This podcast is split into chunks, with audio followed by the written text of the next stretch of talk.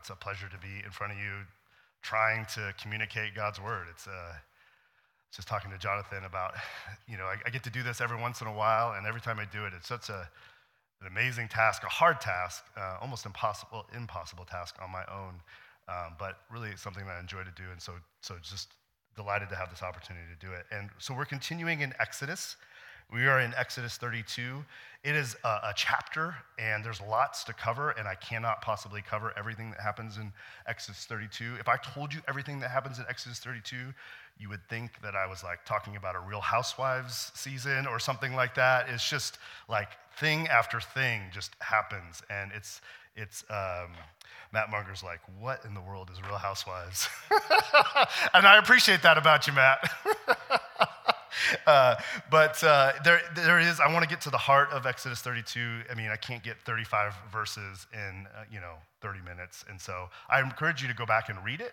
If you have questions about what's going on on Exodus 32, as I did, as I read it, um, ask Doug, ask myself, ask somebody. Um, try to work through the, the, scripture together. I think that's a, a really good activity. Uh, I will read parts of it as we go, but first I just wanted to pray real quick and, and let's get into it. Jesus, thank you for your word. Uh, thank you for um, preserving it for us. Thank you for giving us um, the words of life.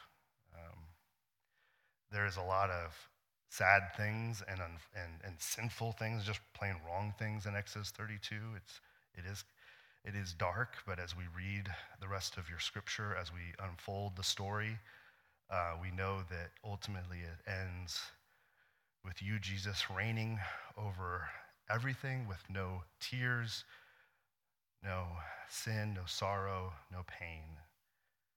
And so, Lord, help us to understand how we get there. Help us to understand where this fits in uh, to your story. God, I pray that you would allow me to just get out of the way and allow your scripture to speak. I pray that we would all be encouraged by the love of Jesus this morning, that we would all, by the power of the Holy Spirit, not just be hearers of your word, but doers of your word. Help us now, we ask. In Jesus' name, amen. Well, uh, we come to one of the most famous stories of the Bible. If you're familiar with, especially the Old Testament, we're coming to the golden calf.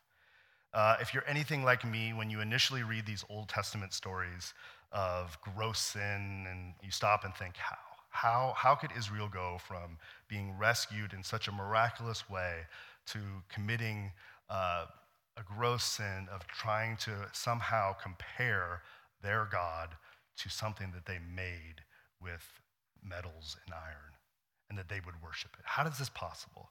You stop, if you're like me, you stop and think, how? How could Israel respond so foolishly? What's their problem? Like, why can't they get it together? Uh, it's important to understand when we're studying the Old Testament and studying the scripture a few ideas. The Old Testament and Exodus 32 can be best explained simply if you just keep reading. If you just keep reading, just keep reading the text, read all the way to the end in Revelation. The New Testament actually has a lot of things to say about this event in Israel's history, and we're going to um, unpack those things this morning. That's, a, that's a, a key thing to understand when we're reading Exodus 32 is this is part of the story, and it's best explained by, keep, by continually reading the story. The other key idea that you need to understand when we study Scripture is that the answer to the sin and sins of the people of the Old Testament is Jesus. The answer to this gross sin that Israel commits, the gross sin that we commit, is Jesus. The story is not resolved with simply don't be like Israel. That's not how this gets resolved. It's not simply, I can't simply get up here and give you a few steps or a few tips to avoid being like Israel so that you will not in your life make golden calves. That's not how this story is resolved. The story is resolved with Jesus, his life, death, burial, and resurrection. And my hope this morning, my prayer this morning as I've worked through this, is that you will see that. You will see that if you want to understand Exodus 32, you just got to simply keep reading. You got to see how this unfolds uh, throughout the scripture. And you have to see Jesus as the answer to the golden calf, to idolatry, to every aspect of what is wrong here in this passage. So I want to do that I want to I want to achieve this goal by answering two questions this morning. The first, what was Israel's sin? And the second, what is God's response? If you would, uh, you have a Bible in front of you. I can't, again, I'm not going to read all of Exodus 32, but if you would, uh, open up to Exodus 32. Um, it is right at the beginning. There's some Bibles in front of you if you'd like. I'm just going to go ahead and read uh, verses 1 through 10 to help us understand what is Israel's sin. Starting in verse 1. When the people saw that Moses delayed to come down from the mountain, the people gathered themselves together to Aaron and said to him, Up, make us gods who shall go before us. As for this Moses, the man who brought us up out of the land of Egypt, we do not know what has become of him. So Aaron said to them, Take off the rings of gold that are in the ears of your wives, your sons, and your daughters, and bring them to me.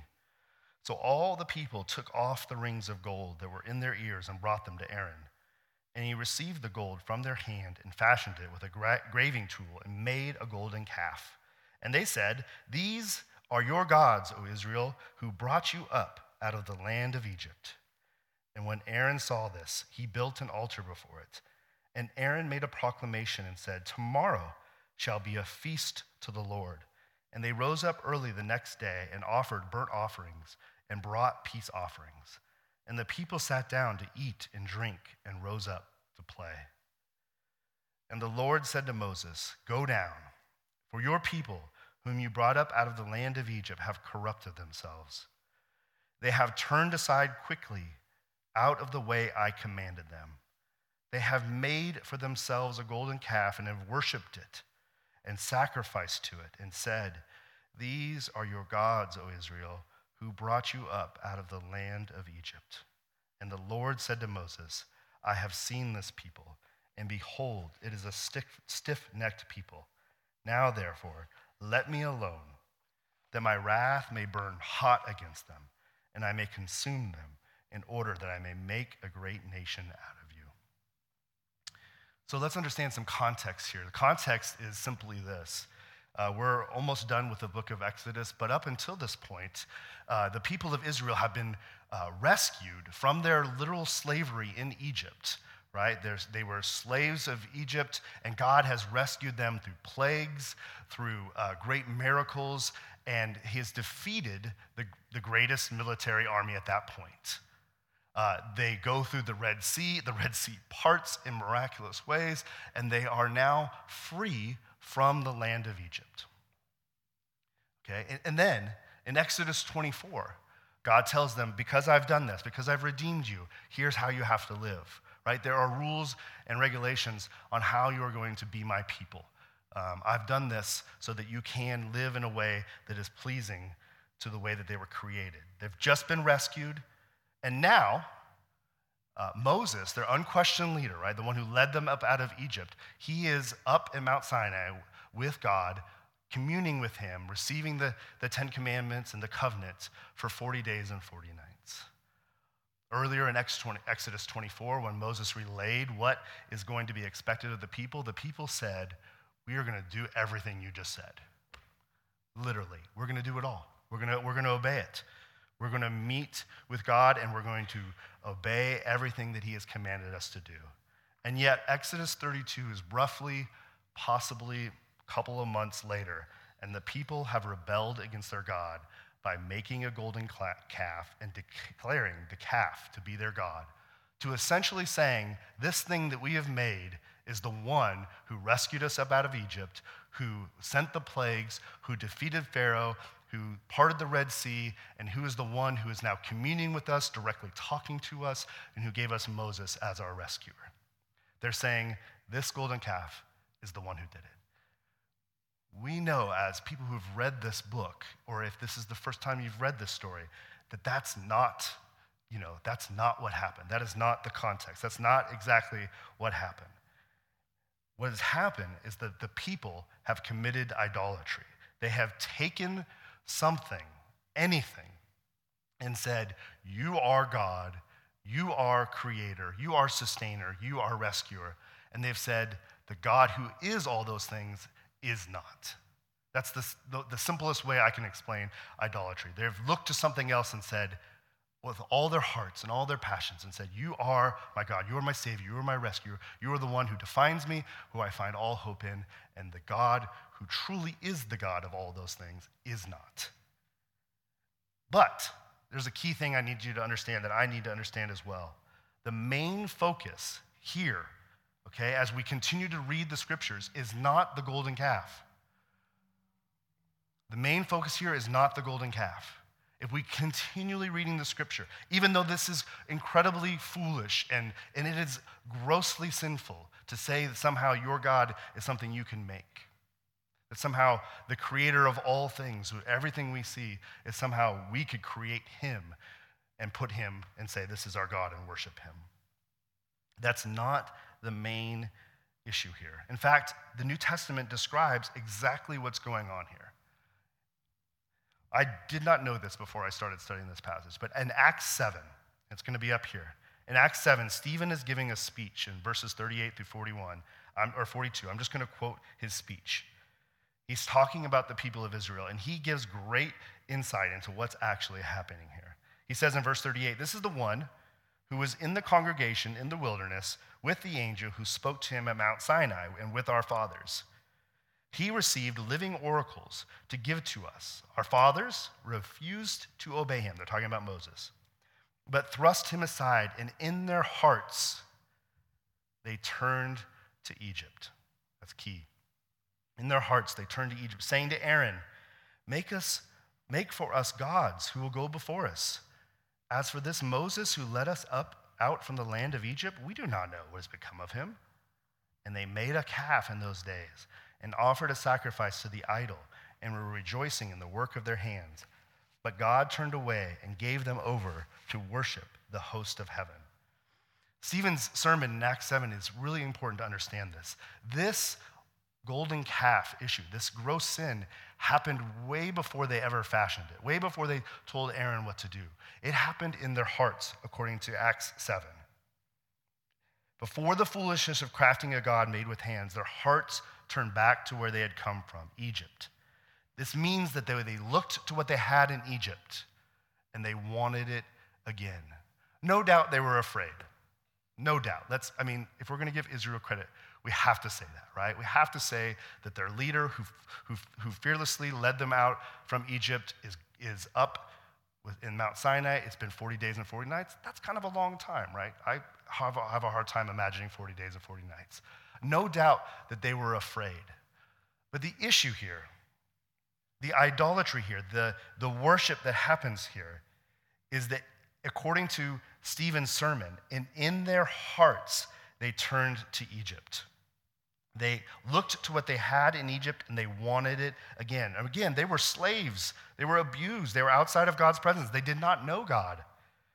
And yet they loved it. And in their hearts, they desired it again. When God talks about your heart, he talks about all of your affections, all of your will, all of the, the desires and passions that you have flow from the heart. That's what he's talking about. And so they wanted that again. No doubt they craved the comfort and predictability there. I mean, they were slaves. Maybe they enjoyed that for the sense that it was predictable and comfortable in one sense. And no doubt turning in their hearts back to Egypt relieved them from their current fear. No doubt. But, as we'll discover later on, that's not how we, that's not how we roll with our emotions, our desires, and our affections. That's not how we relieve our fears, our want for comfort, our want for predictability, and our want for peace. It's not how we do it. And yet, the Israelites in their hearts said, That's what I want again. I want, I want that comfortable aspect of my life. I want the fear to be relieved. I need it. I want it. Listen to how the rest of the New Testament describes what goes on in our hearts. Romans 1, verses 22 and 25. It says, Claiming to be wise, they became fools and exchanged the glory of the immortal God for images resembling mortal man and birds and animals and creeping things. This is key. Therefore, God gave them up in the lusts of their hearts to impurity, to the dishonoring of their bodies among themselves, because they exchanged the truth about God for a lie and worshiped and served the Creator rather than, sorry, the creature rather than the Creator, who is blessed and forever. Amen. Notice the emphasis. Paul, in writing to the Romans, says it was, he gave them up to the lusts of their hearts. Israel, in their hearts, caused the golden calf because they had to have it. They had to have that comfort again. They had to have their fears relieved. They simply could not trust God that even though He had provided for them up until this point, He couldn't come through in this point. It was just too much. Listen to how James describes this. James 1, verses 13 and 15 says this Let no one say when he is tempted, I am being tempted by God, for God cannot be tempted with evil and he himself tempts no one. But each person is tempted when he's lured and enticed by his own desire. Then desire, when it is conceived, gives birth to sin, and sin, when it's fully grown, brings forth death. Desire breeds sin when unchecked by God's truth. It was, it was the desire that breathes sin. It was the desire, it was the heart that built that golden calf. Israel is now freed by God's miraculous redemption through the Red Sea. Israel wants to go back in their heart. It is their passions and desires. What the Bible says, the lusts of the flesh, their passions that led them to the golden calf. It started in their heart. And this is where it comes back to us. Does that at all sound familiar? Do we at all struggle with passions and desires and lusts that are unchecked by God's word. We don't have to build a golden calf to commit idolatry. That's why I can't simply say here, here's five steps to avoid that. Here's how, just don't be like them. Just don't build, don't, don't have gold around, you know, uh, just, just don't have fires, don't, don't have anything around, just, you'll be okay right? Anytime we reject God as our creator and our savior, we are on a path to idolatry. Romans 1 is so, so key. I'm going to go back to just read that again. He says, Therefore, God gave them up in the lusts of their hearts to impurity because they exchanged the truth about God. It was an exchange. The truth about God, they exchanged it for a lie and worshiped and served the creature rather than the creator. Idolatry leads to worship and servitude in the wrong way. Right? In the wrong way. God is not against worship. He is not against he's not against passions and desires. He is the God of emotions and desires. He's the God of passion. God is passionate all throughout the Bible. He is, he is the one who's created these things. He is against our unchecked desires and passions that lead us to false worship and slavery. He's against that with all of his heart. He is jealous to make sure that we do not pursue unchecked passions and desires. And when I say unchecked, I mean that we don't look at our passions and desires and say, what does the Word of God have to say about this?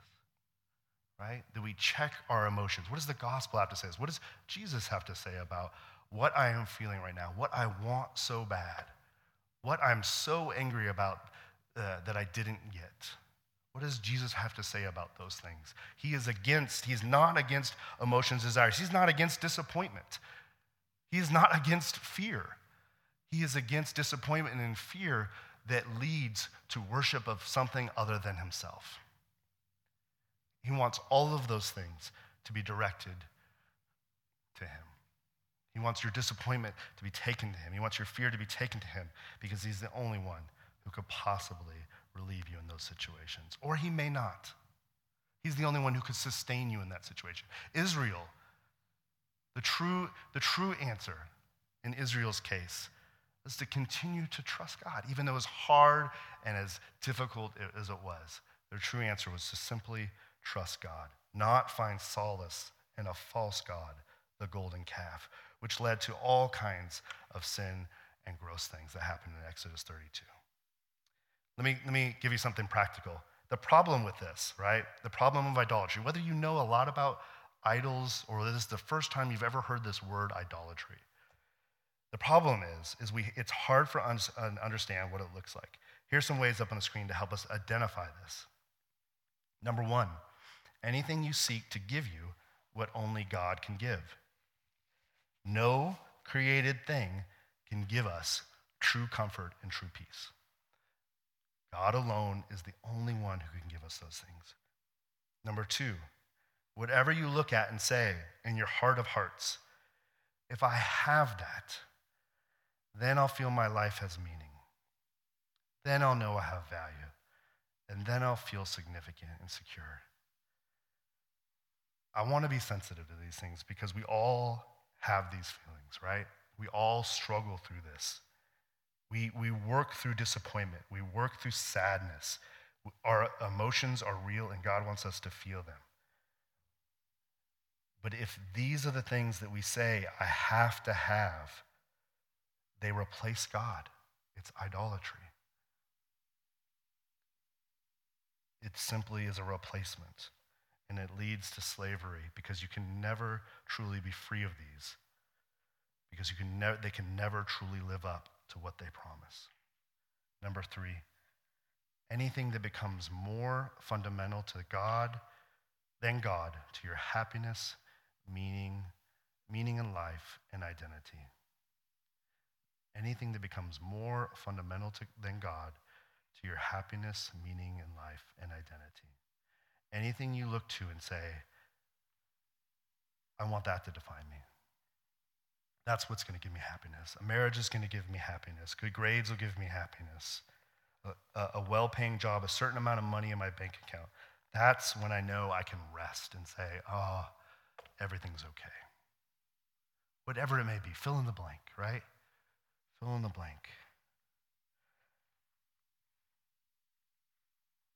Listen, listen to how uh, a rapper describes idolatry. He does it so well. He has a song called Wings. It's Doug's favorite rapper, Macklemore. Got to, got to the, the Washington guys. Doug's going to come up here and rap. Uh, the Washington guys have to stick together. Listen, listen to what he says. Uh, the reason I, uh, he's a very talented wordsmith, and he, listen to what he says. He's talking about shoes. uh, are you stupid? Don't crease them. Just leave them in that box. Strangled by these laces. Laces. I can barely talk. That's my air bubble, and I'm lost if it pops. We are what we wear, we wear what we are. But, I, but see, I look inside the mirror and think Phil Knight tricked us all. Will I stand for change or stay in my box? These Nikes help define me, but I'm trying to take mine off. They started out with what I wear to school that first day. Like these are what make you cool. This pair, this would be my parachute. So much more than just a pair of shoes. Nah, this is what I am. What I wore, this is the source of my youth. This dream that they sold to you for a $100 and some change, consumption is in the veins, and now I see it's just another pair of shoes. He is so close to understanding what idolatry is. Are the shoes the issue? No, matter is good. God created all things and said, it is good. Material is fine. The golden calf, it wasn't the issue. Calves are fine. Gold is fine. Shoes are not bad. It is our hearts and passions and our desires to see them, as Macklemore says, parachutes. This is what's going to rescue me. That's what a parachute's for.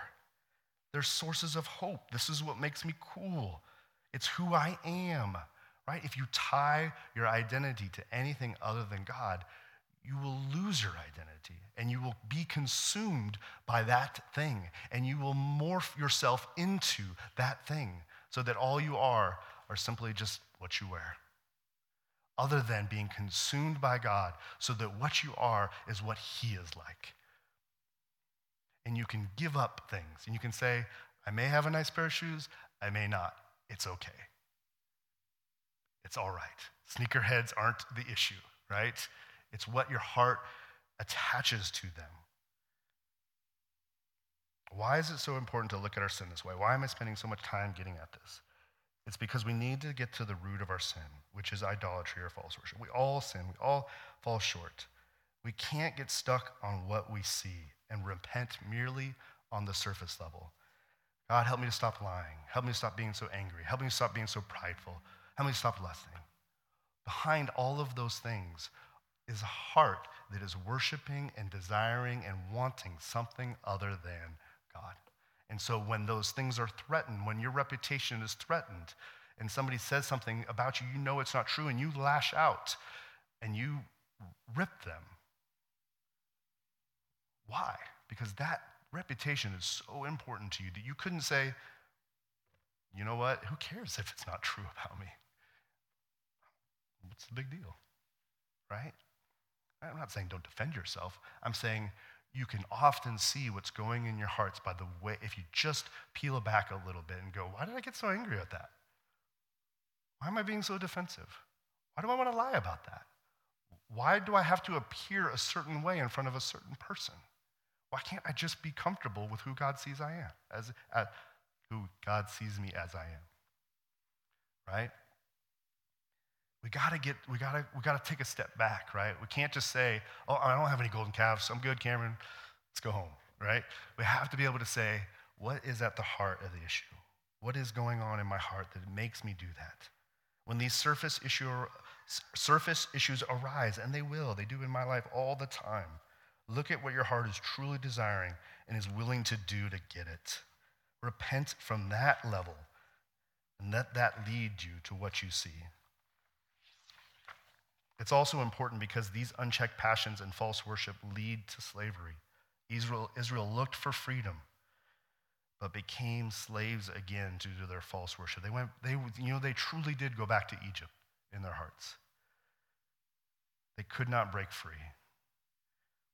Right? We have to, we have to be able to make sure that we're not becoming slaves to things that, that promise what they can't deliver right? That's what worship, uh, uh, false worship does. It attaches to something and says, I will serve you. I'll do whatever I can to get it. What, is, what do I got to do?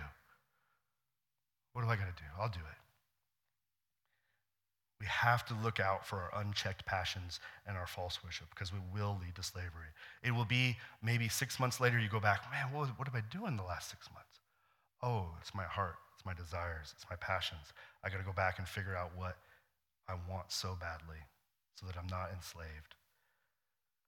Psalm 423 tells us this keep your heart with all vigilance. It means just be aware with all vigilance. Keep your heart with all vigilance. Why? For, for from it flows the springs of life. Right? Our hearts were created to worship God, to place all of our passions and all of our decisions and all of our wills and all of our joys under the rule of God. Keep your heart with all vigilance because from it flows the springs of life. So, how does God respond? What is God's response to this idolatry? What is God's response to being basically cast aside and, and the golden calf being created and worship ha- uh, happening uh, that's false and, and go, Israel going back from what they had promised. Let's read in uh, verses 11 through 14, and then I'll skip to 30 to 35. Moses implored the Lord God and said, O Lord, why does your wrath burn hot against your people, whom you've brought out of the land of Egypt with great power and with a mighty hand? Why should the Egyptians say, with evil intent did he bring them out to kill them in the mountains and to consume them from the face of the earth? This is Moses talking to God. He says, Turn from your burning anger and relent from this disaster against your people.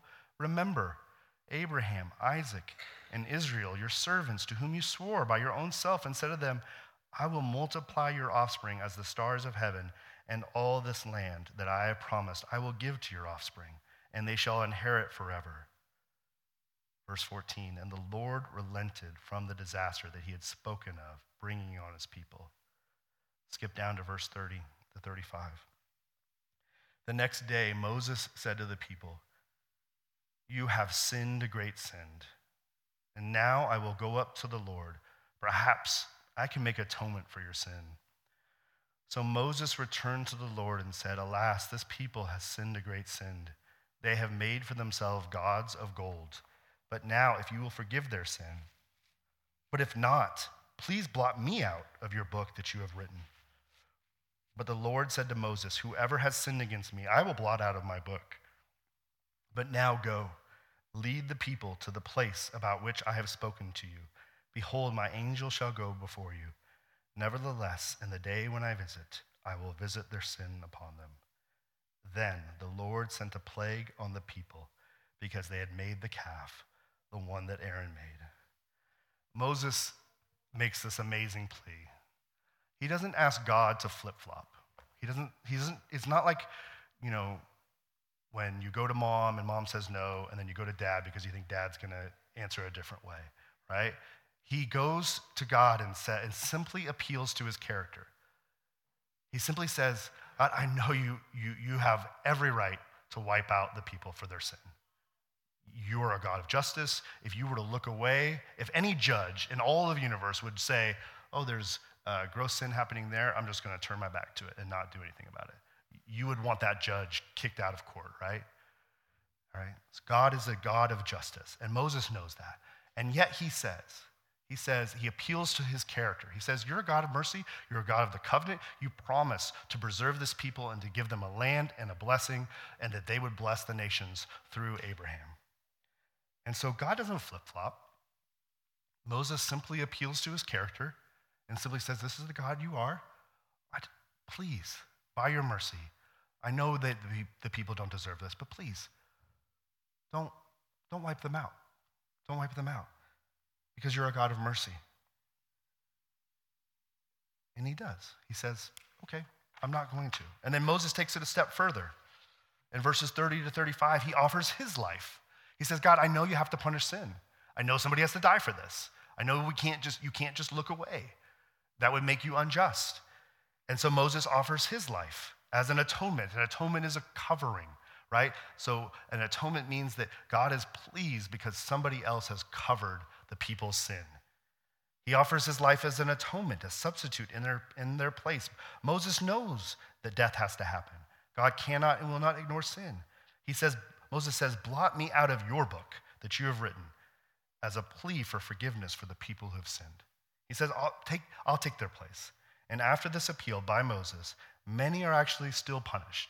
And yet, there are people, the Levites, according to Exodus 32, who, because they repent, because they say, I'm, I'm not going to join in this party, I'm not going to join this sin, I'm not going to join what's going on, he spares them.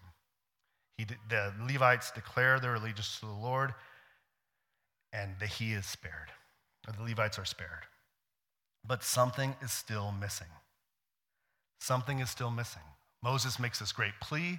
He makes this great case for God to forgive. He says, I'll be the one who, who takes the punishment. And yet, Moses is never punished. Atonement never happens. How can the God of Israel forgive their sin of idolatry without a death that will atone or cover their sin? Who will be their substitute? Israel and everyone else who commits idolatry needs something more than Moses. We need something more than someone miraculously and, and with great courage getting before the Lord to say, Don't blot them out. Take me instead. We need something more than begging God to take me instead.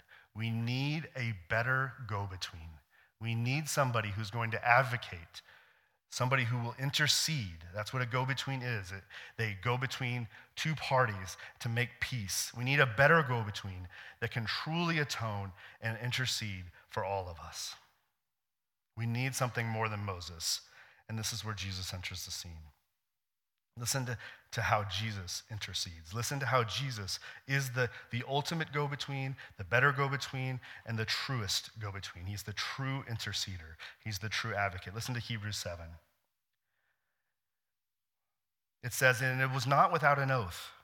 For those who were formerly became priests, priests were the go betweens. They were the ones who represented the people to God and God to the people. And they made sacrifices so that God could be pleased. For those who formerly became priests were made without such without an oath. But this one was made a priest with an oath by the one who said to him, The Lord has sworn, and will not change his mind. You are a priest forever. This makes Jesus the guarantor of a better covenant. The former priests, they were many in number because they were prevented by death from continuing in office. But he holds, speaking of Jesus, he holds his priesthood permanently because he continues forever. Consequently, or because, he is able to save to the uttermost those who draw near to God through him, since he always lives to make intercession for them. Jesus' intercession is better and greater than Moses in at least two ways. Jesus' intercession is more than words, it's an office and a position. It is who he is. If you've ever met someone, you just go, man, you're so dedicated to a cause. It's just who you are. You're just the CEO of CEOs. You're just the professor of professors. You're just the, the, the best of the best. Jesus is the interceders of the interceders. That's who he is. He's not just about words, that's what he does and who he is. He's the only one who can truly intercede. He is the perfect and final priest, according to Hebrews, who offers pleasing sacrifice so that God's anger towards the people's sins can be satisfied. His death on the cross provided atonement for the sins who would all who would trust Jesus. He is the better interceder. He is the only go between God and man that we have. He is the only one who could atone by his perfect life and perfect death.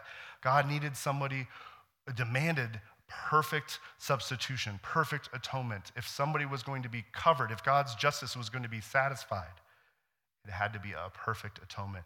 And Jesus, through his life, his sinless life, his perfect death, took on ourself, took on himself the, the, punish, the punishment that, he des, that we deserved. He offers more than a plea. This is more than begging. He did the work. He lived the life that you could not live. He died the death that you could not die so that he could cover your idolatry. Amen. He did the work. He's not about words. He did the work. Moses is amazing, but he cannot touch what Jesus has done. He did the work to cover your idolatry. He said, I will step in between, and he did it by love. Secondly, the reason why he's a greater interceder is this his intercession is forever. Hebrews 7:25 The writer of Hebrews is making this case about how he lives forever. He's the final priest. Priests died, they left, and Jesus is the only one who will continue forever. And he says, consequently, or because his work is forever, he is able to save to the uttermost.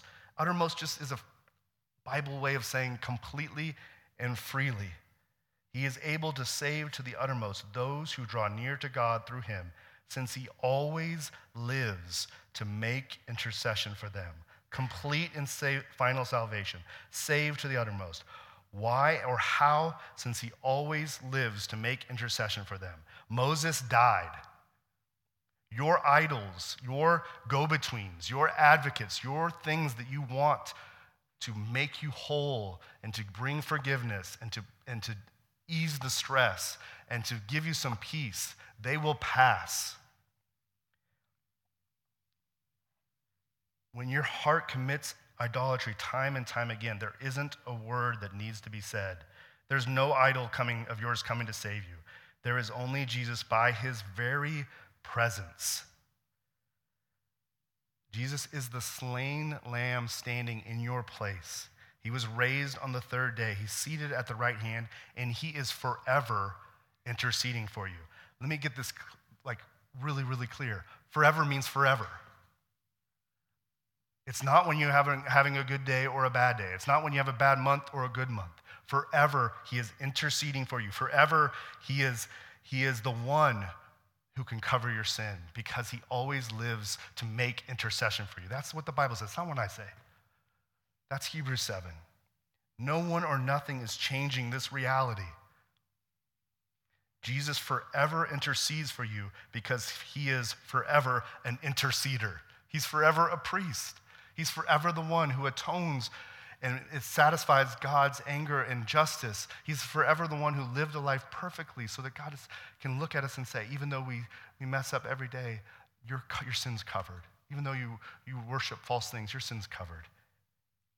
He's greater than Moses. He's greater than any idol your heart can muster. We can be ruled by this love. We don't have to be ruled by our unchecked emotions or desires and passions. We can be ruled by this love that is described all throughout the scripture. It is Jesus' love that compels us to say no to idolatry and say yes to Him. It is love. Listen to how John Owen describes this. John Owen is a genius. He writes in a way that's hard to understand. I'm going to try my best. In one of his books, he said, If you're a casual reader, I bid you adieu. And said, after page one, basically, if you're not serious, bye bye. I would never say that, but, uh, but he did. Uh, he loved Jesus, and he, he was great at explaining the book of Hebrews. He says, But how should we know that the Lord Christ is thus tender and compassionate, and that he continues to be this way? What's the evidence? What's the testimony that we, that we have of it? It is true that he was on the, when he was on the earth in the days of his flesh, when he lived, and when he laid down his life for us, we know that he loved us. But now, we have an infallible, without fail demonstration of it. That he continues in the exercise of that office of interceder with respect to all these affections of love, pity, and compassion. They're all still true of him. As our high priest, he's able to suffer, he's able to console with, he's have, able to have compassion on his poor tempted ones, as Hebrews 4:15 says. All of these affections he continually acts and exercises in his intercession. From a sense, it is of our wants, our lacks, our weaknesses, our distresses, our temptations. All these things are true of us, and yet with him are accompanied inexpressible love and compassion, and he continually intercedes for them. He does so that their sins may be pardoned, their temptations subdued, their sorrows removed, their trials sanctified, their person saved, and doing this continually as a high priest. He is in the continual exercise of love, care, pity, and compassion. We root out idols by constantly coming back to Jesus. If he loves us this much, how could we ever respond with anything other than worship, praise, and service?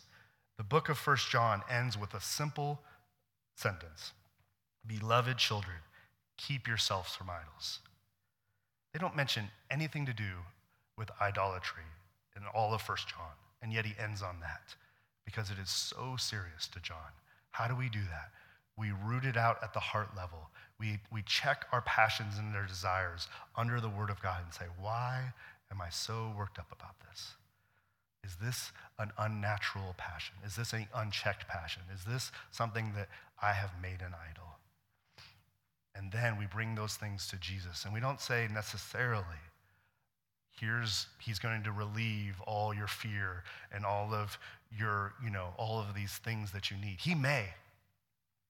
But you come to him and you see how much he loves you, and you say, How can I want anything else as bad? How could I want anything else? I, I have Jesus. I have the one who loves me this well. And he's continually, forever doing this. Forever. That's who he is. And so go to him when you have those issues. Be ruled by his love. And you'll see that the, idol, the idols, you'll be able to keep yourself from idols. They will fade away. It'll be hard. It'll be work. It'll take this community. It'll take brothers and sisters helping you. You will fail. I fail all the time. But it is what we're called to do, and God will help us to do it. Let's pray that He will. Jesus, help us to keep ourselves from idols. Help us to not be slaves. Help us to take all of our passions, all our desires, and bring them under you. Help us to take our disappointments, our, our sadness, our fears, Lord, and, and not to hide from them and not to put them under the rug or, or just to simply feel them, Lord, but to bring them under you and say, What's going on? What, what does my heart want? What is. Why? Why? Why is this happening? Help us to in- include our brothers and sisters in this. Help us to be patient with one another, to bear with one another, and help us ultimately to look to Jesus, the one who will carry us through all of our disappointments, all of our sadness, all of our fears, everything that comes through our life, because he continually intercedes for us as his high priest. Help us to believe that, to bank on that, and to live like that's true. We pray this in Jesus' name. Amen.